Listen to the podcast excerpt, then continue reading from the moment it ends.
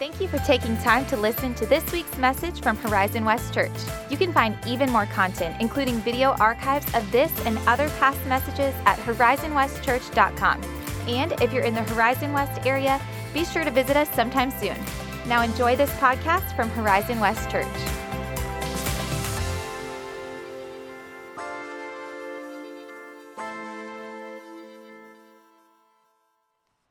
Well, good morning again, and, and uh, I, I want to now preach, if you'll allow me to do so. Uh, we're going to be in a series that we are continuing called I'm Not Fine, and here's the premise of the series. If you're new or new to it, the idea is that it's okay to come to church and to acknowledge that not everything is going great in your life. This morning, as I do every Sunday morning, I met with some folks in the courtyard for prayer. And uh, oftentimes we dive right in, but this morning, a couple of us, myself included, had to say, hey, I need to talk about some of the things that aren't going really great in my life. It's been a hard, a difficult week. And we believe at Horizon West Church that it's okay to come to church and not pretend, not act like things are different than they actually are. And so we're going to talk about that. Last week we addressed the feeling of burden that sometimes we feel or weariness in the pursuit of good things. We believe it's the reason Paul said in Galatians 6 9, let us not become weary in doing good, for in due season we're going to reap a harvest if we don't give up. Sometimes in the pursuit of doing right, we grow tired. Today is a little different. Today we're going to talk about the burden that we feel when we feel as though we haven't done enough good, or maybe we've done too much not good. And I want to offer you today a word of hope for the guilty. Cultural anthropologists have identified guilt as one of three motivating intrinsic factors in societies, the other two being fear and shame, and each of them are a little different. Fear is the idea that I, I don't have enough resources, protection, provision, whatever it might be. Shame is different. Shame says, I am not enough. There's something bad about me. There's something broken at the core of who I am. Guilt goes uh, a little different direction. Guilt says, I haven't done enough or I, I have done too much. Fill in the blank. When I was young, I came across a book in my home. It was kind of a Pilgrim's Progress for Dummies, and I was a dummy, and so I picked it up. And what it was, if you're familiar with the Pilgrim's Progress, a book written in the 1500s by a man named John Bunyan, who was imprisoned for his testimony and his faith in Jesus. And because there were no iPhones, John Bunyan utilized his time well, and he wrote a book. And the book was a Christian allegory of what it looks like to follow after the heart of Jesus. And in the book, The Pilgrim's Progress, the protagonist, Christian, leaves the city of depravity and on his journey, he's carrying this heavy weight. And he shoulders this weight all the way to what's called the place of deliverance. And when Christian comes to the place of deliverance and falls to his knees, immediately the weight falls to the ground and he is set free and he is delivered. I know with 100% certainty that some of you in the room, some of you maybe watching online, feel the burden of the guilt that you carry on your back. So, what we're going to do today is, is look at three questions. Number one, where does guilt come from? Number two, how is guilt dealt with? We'll look at each of these first from a cultural perspective, and then we're going to contrast that with the biblical perspective. And finally, we'll ask the question, and I'm borrowing it from a book written in the 1970s by Francis Schaeffer. We're going to ask the question how should we then live?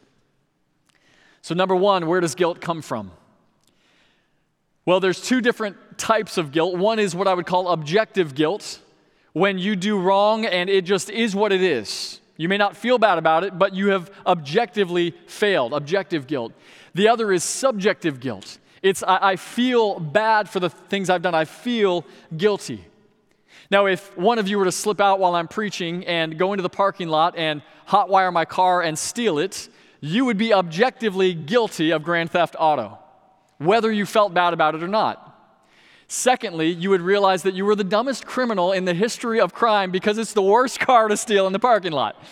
But that aside, you would be objectively guilty. The police would not show up and say, Hey, tell me how you feel about what you've done.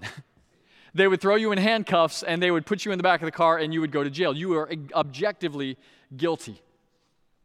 So, where does guilt come from? Number one option some might say it's formed by culture.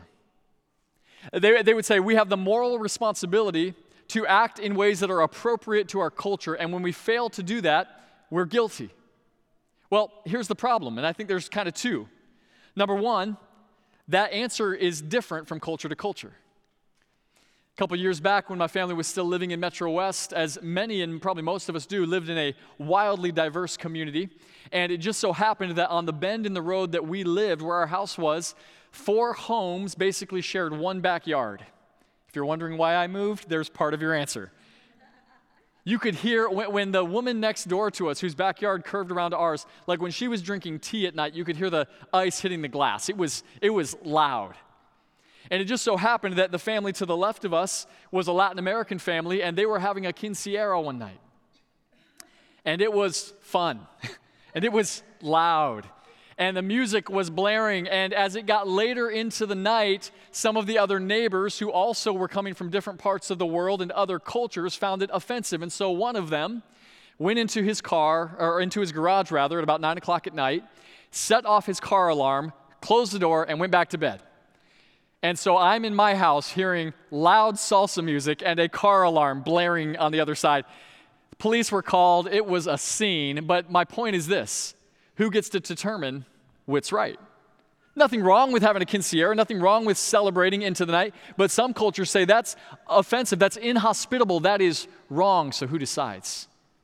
Not only that, but within cultures, ethics can change over time. We've seen this in America our views on things like sexual ethics or the value of life, they can shift from generation to generation. And if we tie our ethics to what society says, we'll be on a constantly changing ground. That's not the place to go to determine where guilt comes from. Others would say it's not our sociology, it's our biology. We're hardwired to act in certain ways, and they would say, believe it or not, that biology tells us to always act in our own self preservation. If alarm bells are going on in your head, that's a good thing. Uh, like, like the practical outworking of that is not good.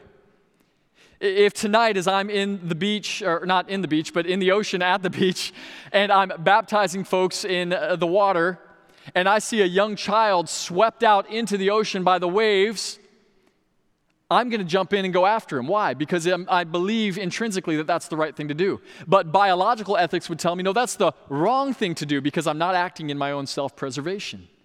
And so the results of that view are horrific. The reality is that each of us has a moral compass, a conscience, or an intrinsic sense of right and wrong. And that came from somewhere. Paul tells us in Romans chapter 2 when Gentiles or non Jewish people, who, by the way, don't have the law, but do by nature what the law requires, they are a law to themselves, even though they don't actually have the law.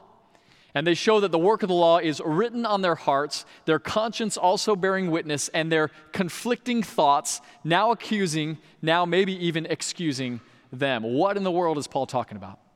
Paul's saying this You could not even believe in the existence of God, but there's something in you that tells you you're doing right or you're doing wrong. Did you know that this is one of the things that apologists, defenders of the Christian faith, use as evidence of the existence of God? Now, you could say it's cultural or you could say it's biological, but let's go one step further. Uh, why do we value life over the taking of life? Why do we value kindness over cruelty? It's because God has made us in His image. We bear a conscience, albeit sometimes seared by people and that conscience tells us that there is a right and there is a wrong. So here's how the Christian worldview answers the question of guilt people are guilty not because they've violated cultural standards or failed to act in their own self interest. People are guilty because they violated the law of God. It is objective guilt, not subjective, meaning even if you don't feel guilty, the word says that all have sinned and fallen short of the glory of God. We are all guilty of breaking the law of God. It would take you about two pages of the Bible to get to Genesis chapter 3, where we see the first man and woman, Adam and Eve, choosing to eat from the fruit of the tree of the knowledge of good and evil that God said not to eat from. The, the temptation came to go outside of God's will, to go their own way. And it says that Eve first and then Adam ate the fruit. This became a template for all of humanity. We have all followed in the pattern of their sin. And so Paul tells us in Romans chapter 5, he says this. You can pull that up real quick. Romans chapter 5. Therefore, just as sin came into the world through one man, and death through sin, and so death spread to all men because all have sinned. This is the answer to the question from a Christian perspective where does guilt come from? Number two, how is guilt dealt with? Let's look again at what the culture tells us. Culture is going to start here. Well, you deal with guilt by just doing better. Don't do things that make you feel guilty. And so you tip at Starbucks. You round up your change at Walmart. You virtue signal on Facebook, and the watching world goes, Wow, you're a good person. But you will find that you're not really good enough to put aside those feelings of guilt inside of you. Or, secondly, they'll say to silence the bad feelings. Here's a quote I came across in an article online this week. The woman said, The only person you need to please is yourself. You only need to consider what you want rather than worrying about what you should do. Now, this is, this is the anthem of culture. It's like, man, it doesn't matter what other people say or do or care about. As long as you're happy, that's all that matters. Here's the problem with that I can't speak for you, but I can speak for me. The bad parts of me don't quietly reside. Like, I'm not driving Miss Daisy. you know what I mean? Like, uh, uh, they're not just sitting in the back seat, you know, keeping their stuff together. Like, I am at all times at war with the bad parts of myself because what happens is if I'm not, they overtake me and they will destroy every part of me. It's not enough to just try to do better, it's not enough to just silence the bad feelings. I knew at 15 years old that I couldn't do enough and I couldn't outrun the guilt. I needed another option, and hallelujah, God provided one. 2 Corinthians 5:21 God made him who knew no sin to become sin for us that in him we might become the righteousness of God. This is the gospel. This is the good news. And I believe that Christianity is unique among world religions in that our sin against God, our missing of the mark, is both freely acknowledged and fully pardoned. Like the Bible doesn't dodge the question, go, well, no, no, you're basically okay. No, the Bible says, man, you are dead in your sin. You're, you're far from God. You can't make yourself right. But at the same time, and in the same breath, it says, But there is a way that is made for you. His name is Jesus. In fact, you can't get to Jesus without that starting point of, I'm not fine. God, I can't make it on my own. I can't do enough to earn salvation.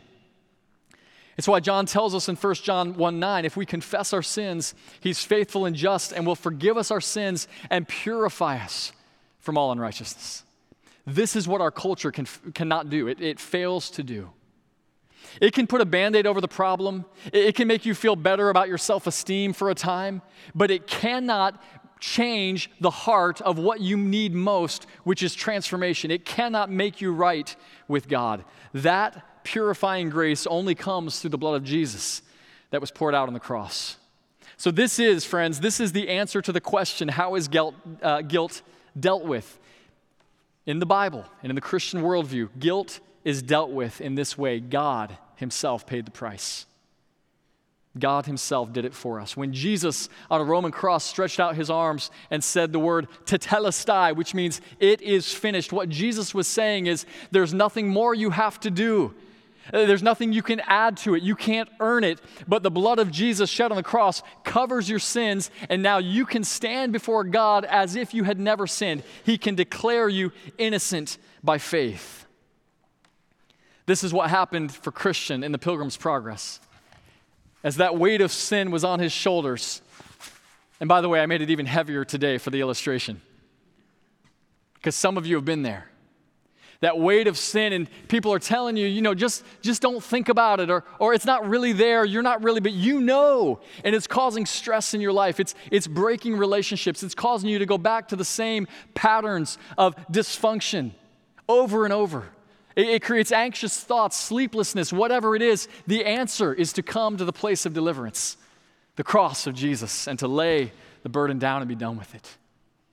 To be set free by the grace and the mercy of Jesus. And from there, we ask the third and final question for this morning How should we then live?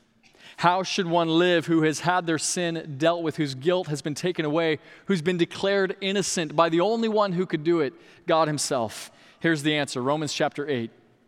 There is now no condemnation for those who are in Christ Jesus. For through Christ Jesus, the law of the Spirit of life set us free from the law of sin and death. For what the law was powerless to do, in that it was weakened by the sinful nature, God did by sending His own Son in the likeness of sinful man to be a sin offering and so he condemned sin in sinful man in order that the righteous requirements of the law might be fully met in us who do not live according to the flesh, but according to the Spirit. How should we then live? Here's the answer we live with an audacious confidence in the mercy of Jesus. Some would accuse us of being arrogant. How can you know that you're saved? How can you have this thing called assurance? Here's the answer I know because I had nothing to do with it. Like that, that's how I know. Because someone else did it for me, and by the testimony of God Himself, the blood of Jesus is enough. I can receive it by faith. It is all Him, and it is not me. Martin Luther, the great Protestant reformer, said it this way faith is a living, daring confidence in God's grace, so sure and certain that the believer would stake his life on it a thousand times. The grace of God cannot fail you, it never has, and it never will. I believe this morning that the enemy of our souls has two basic strategies against humanity. First, convince guilty people they are innocent. You will be affirmed everywhere else you go in culture. People will tell you, you know, you're not that bad a person. Man, it takes a lot to be separated from God. You're basically okay. The Bible will tell you something different. The enemy wants to convince guilty people that they have, have no guilt. And then he wants to do this for those who have come to faith in Christ, who are part of God's family. He wants to convince those who are innocent that they are still guilty. That's the beauty of Romans 8. There's no condemnation for those who are in Christ Jesus. When I was probably a sophomore or junior in college, I was doing a paper on Romans chapter 8 for my Systematic Theology 2 class. Yes, it was as fun as it sounds. And my buddy Jeremy was working on the paper with me and it was due like at midnight that night so it was probably like 11.54 and we're, we're working on the paper and i'm just i'm academically typing away got to get this done. There's no condemnation for those who are in christ. And jeremy goes man isn't that incredible? I'm like what's incredible? Like this is due in five minutes. We don't have time to have a conversation. And he says man there's no condemnation for those who are in christ jesus that's really good news when you're a sophomore or junior in college you mean nothing i've done Nothing that I could possibly do would separate me from God's mercy and the grace that He gave me at the cross. Paul would say, Yes, that's exactly what it means. And many of you, I believe, are living as innocent people, made right through the blood of Jesus, but living as though you're still guilty. The cross would tell me something different. God's word declares something different. In our day and age, we have to deal with something that's a, a, a growing problem, I think. It's called cancel culture. And it's if you step out of line at all, you know, you just get canceled. But the Bible has a different version of cancel culture. Did you know that?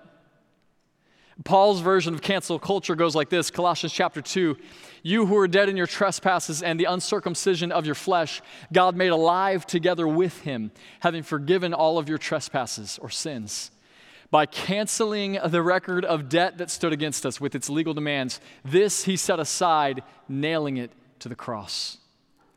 God chose not to cancel the people he created. He chose to cancel the sin that we bore. He put it on the person of Jesus, and the work was finished there. This morning, we have a victorious Christ, we have a defeated enemy. And his only play against us is to try to convince us that our guilt remains beyond the cross. It does not. I want to read for you some lyrics written by a group of guys called Shane and Shane. The song is called Embracing Accusation. And this these are the lyrics The devil is preaching the song of the redeemed, that I am cursed and gone astray. I cannot gain salvation, embracing accusation. But could the father of lies be telling the truth of God to me tonight? If the penalty of sin is death, then death is mine. I hear him saying, Cursed are the ones who can't abide, and he's right. Hallelujah, he's right. Oh, the devil's singing over me an age old song that I am cursed and gone astray. He sings the first verse so conveniently, but he's forgotten the refrain Jesus saves. Friends, you don't need to run from your sin. You, you don't need to dodge it, ignore it, hide from it. God already made a way.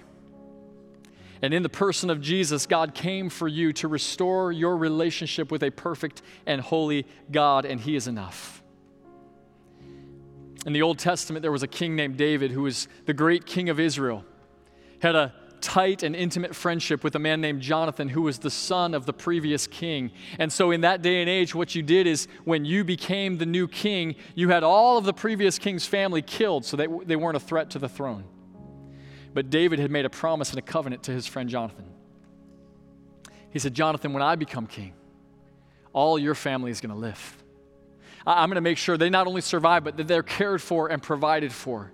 And it just so happens that when David became the king, the caretakers of a young boy named Mephibosheth, who was part of Jonathan's family, was hurried out of the home, and in their haste, they dropped him, and he became crippled at the legs. Years later, David, looking at the kingdom God had given him, remembered his covenant to Jonathan and said to his servants, Is there anyone left of the house of Saul, Jonathan's father? Now, most kings would be asking for a different reason. They'd be asking because if there are, you need to bring them in and have them executed. This is fully what David's servants thought was going to happen as they brought this crippled man, Mephibosheth, into the king's presence. But David had a different idea in mind. David had that young man washed, given the finest clothes, placed in a room in his own palace, and brought to the table where David himself would eat. And if you were to ask Mephibosheth, Mephibosheth, what in the world are you doing here? Why are you allowed to eat at the king's table? You were an enemy. You should have been uh, executed. You, you have no right here. I think Mephibosheth would give a simple and an honest answer I'm here because the king called my name. When I was 15 years old, I read from the Gospel of John, chapter 10, verse 10, the words of Jesus that say this I have come that you may have life and have it more abundantly. That's what's written, but I'll tell you what I heard in my spirit. I have come that you, Chris, that you may have life and that you may have it more abundantly. The king called my name. And when you're 15 years old, that's good news. That there is grace for everything you've done, everything you could possibly do. When I stand before the Lord, I will say this simple expression My hope is built on nothing less than Jesus' blood and righteousness. It's the only reason I have the opportunity. It's the only reason I can stand in the courts of the king. In a moment, Socrates is going to lead us in a song called Known. We're going to just have this song sung over you. It might be known to some of you, but for most of you, it's going to be unfamiliar. I just ask that you would receive this. Maybe even put yourself in a posture of prayer, maybe with your eyes closed, your head bowed, whatever you want to do. Here's the good news that the song we're going to sing in a moment, here's the good news that it articulates. Most of us live with this crippling guilt, this crippling feeling that if people really knew the worst parts of us, they'd reject us. And I'm here to tell you that the one who knows you the best loves you the most. No conditions, no strings attached. No, one day they're going to be an angel. No, no, no. God knows your flaws and your failures, and He made provision for them in the person of Jesus. You are fully known and fully loved. Sock, would you come and lead us in the song? Thanks again for listening to the Horizon West Church podcast. If you were inspired or encouraged by something you heard today, share it with a friend. For more information like our service times, location, and other info, be sure to visit us online at horizonwestchurch.com. Have a great week.